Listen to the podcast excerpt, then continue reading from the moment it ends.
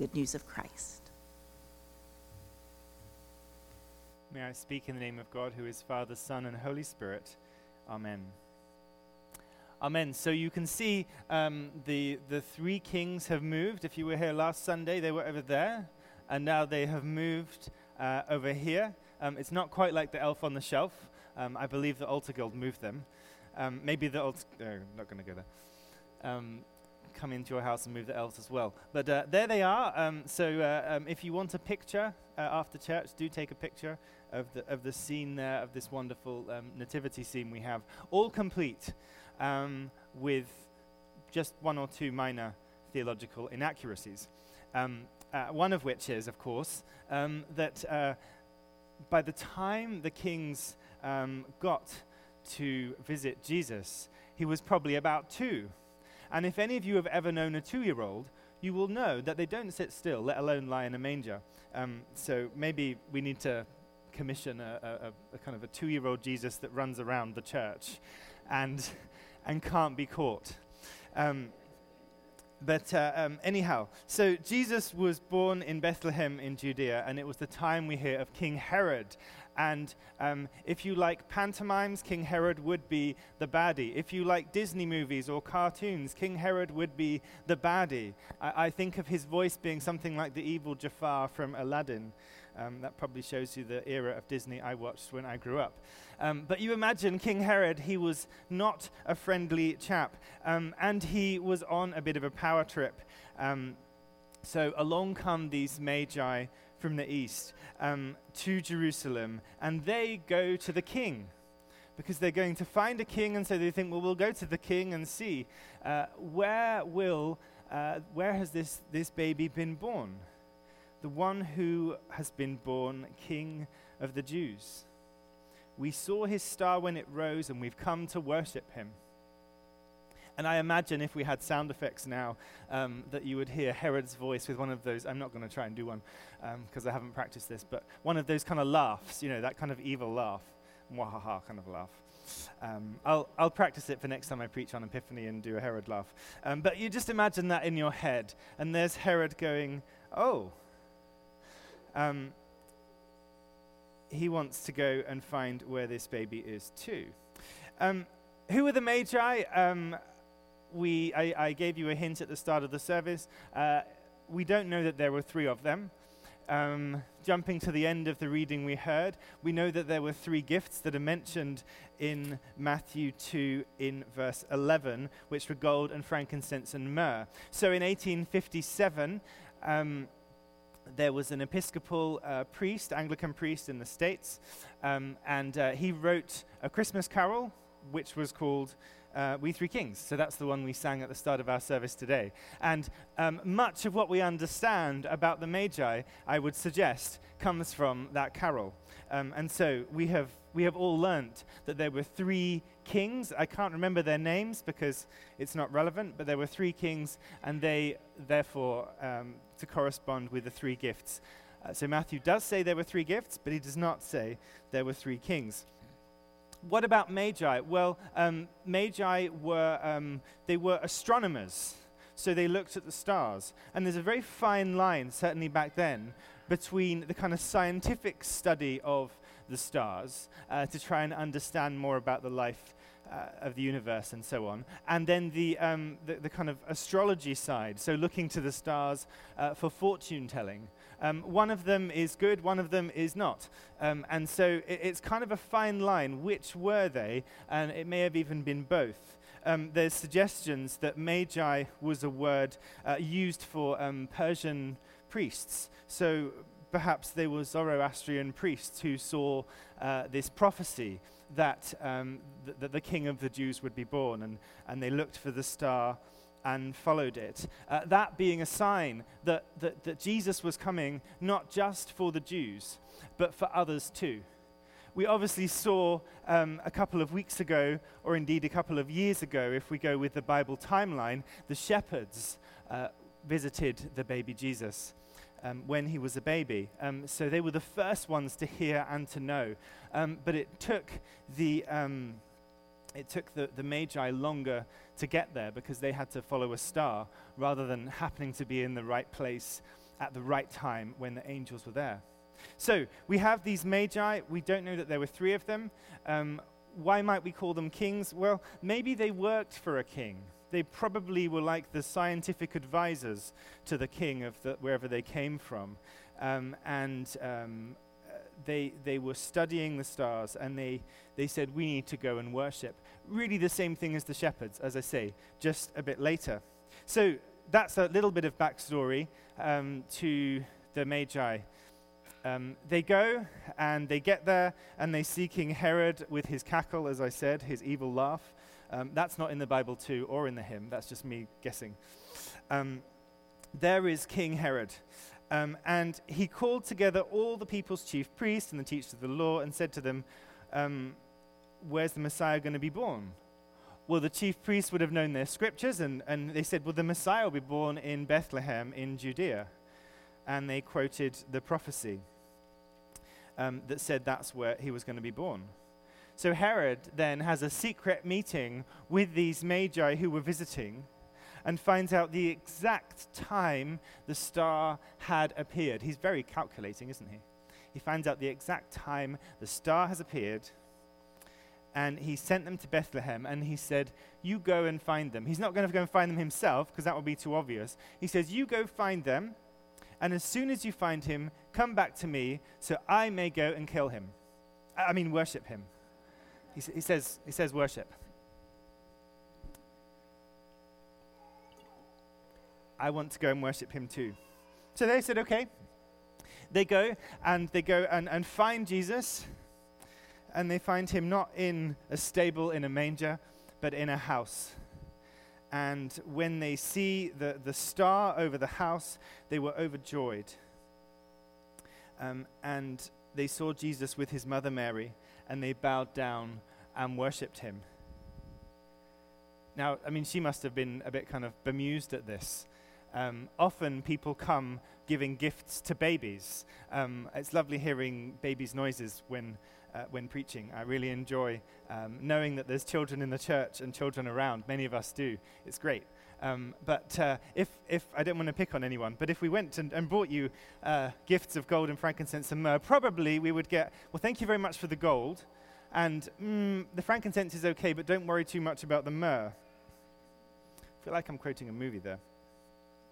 Um, the kinds of gifts we might give someone who's had a baby are, are probably, um, well, if we're a practical person, maybe some diapers, because babies use an awful lot of diapers and they're really expensive. Um, and uh, maybe we'd give uh, a gift for the parents, some chocolate to make it through the day, um, or something. Or maybe we'd get some nice baby clothes, I don't know. Um, we probably wouldn't take gold, frankincense, and myrrh uh, unless I'm, someone's going to say, Yes, I do. Is that no? Good. I'm al- I always realize when I say these things, there's normally somebody go, Yeah, I would. Of course. So they bow down and they worship and they give those gifts and um, open the gold, the frankincense, and the myrrh. Now, the significance that we read into the gold, frankincense, and myrrh um, are kind of picked up in the carol, so it, it is helpful. Um, the gold, because Jesus is the king of the Jews. The frankincense, um, because that's something that a priest would, would use in worship um, at the time, and they would offer worship to, to God uh, using frankincense. Some churches still use frankincense today um, a, as part of their worship or incense. Um, and um, there's that sense of worshipping in all our senses. Um, tends to make people sneeze, though, so it's not always the best idea. But anyway, uh, we don't. But, but many churches will use incense still. Um, so that's something that a priest would use. Jesus was uh, to be the great high priest. Uh, he's the one. A priest is someone who you need in order to access God. And Jesus comes and says, I am. Uh, I'm going to fulfill that. Uh, well, he doesn't say it at this point, but he's. So the frankincense is, is forthtelling that Jesus would be a priest. And so he is the one with direct access to God. And we can talk straight to Jesus. Um, and the myrrh um, is a sign. Sometimes they'd use myrrh to anoint people in kind of ordinations, so if they were going to become a priest. Um, but more likely, the myrrh is a foretelling of the fact that Jesus would die, and uh, they would use um, myrrh to um, anoint the body um, to prepare for burial. Um, so, three gifts that, as I say, not particularly useful to Mary. She may have wanted diapers and chocolate and baby rompers, and what she got was gold, frankincense, and myrrh. And then we get this verse 12 they are warned in a dream um, not to go back to Herod, and so they find an alternative route back to their country.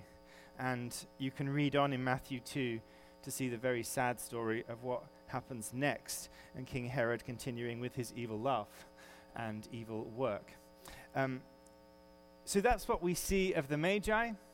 Um, not very much, but enough to see that they're people who, in their looking to find truth, in their scientific journey, if you call it that, looking at the stars and trying to understand as they look at the sky, they are drawn um, to um, Bethlehem. And they are drawn, knowing um, the prophecy that they had, they knew that this king of the Jews was to be born. And they go and they worship. And so it works that this theme of Epiphany, which means um, it means manifestation. Um, so, so God being made manifest is what it what it means. I mean, not technically that would be theophany, um, which uh, I'm digressing now, but some of you like that. So in the Orthodox tradition, um, they don't use the word epiphany; they would use the word theophany because they say it's not just an epiphany is a manifestation, like ah, oh, here we go. A theophany means the manifestation of God.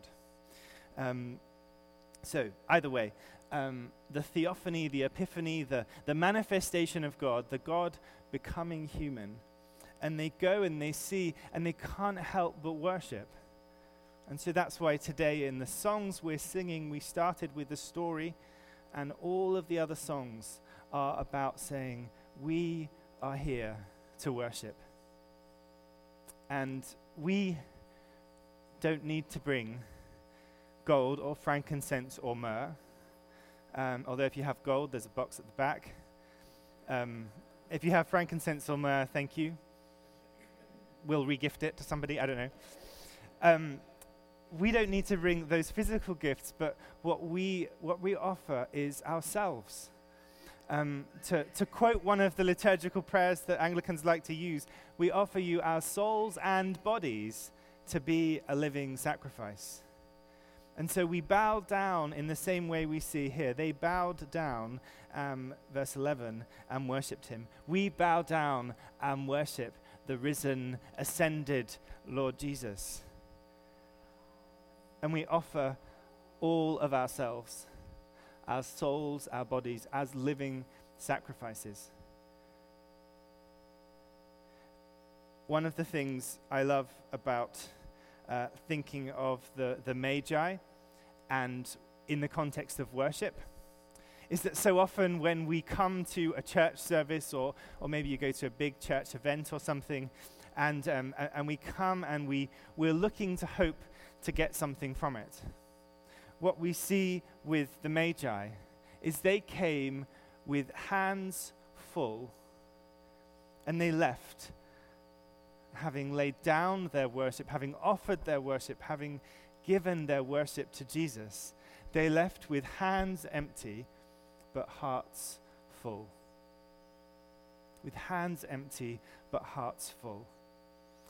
And my prayer is that as we come week by week, um, and if you're here for morning prayer, day by day, as we come to this place to offer our worship to Jesus Christ, that we would come and lay down all that we have before Him, and that our hearts would be filled with whatever it is they need, which for some of us might be joy. We might just need some joy, and we might feel we walk out of church just feeling overjoyed. For other of us, we might come and we just feel we need to know God's peace. And so our hearts may be filled as we leave with that peace. For others of us, so often people say, I, I, I I struggle to come to church, David, because when I come to church, I start crying. And so many people have said, I'd come more, but when I come, I cry. And I want to say to all of us, if that's you ever, this is a safe space where you can cry.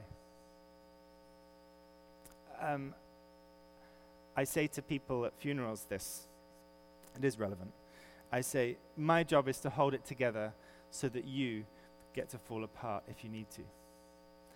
And I think for all of us as a church, my hope and prayer in this new year is that we will be a place where just that can happen. Where if you need to fall apart, you can fall apart. And there'll be people around who are ready to pull you back together. And it might be with a handshake or a hug. It might be, depending on the person, with a terrible sarcastic joke. Whatever it is that you just need at that moment. This church should be a place where we can come and be our authentic selves. And sometimes our, our, our worship is to say to Jesus, I just need to let go of this. I'm going to allow myself to fall apart in church because this is not a place where anybody cares what you're wearing, whether you, whether you um, look like you've got your stuff all together or you haven't. This is a place where, we, where we're real and authentic. And, and so as we come in worship, we offer ourselves, our souls and bodies, to be a living sacrifice. We come with full hands and we leave with full hearts.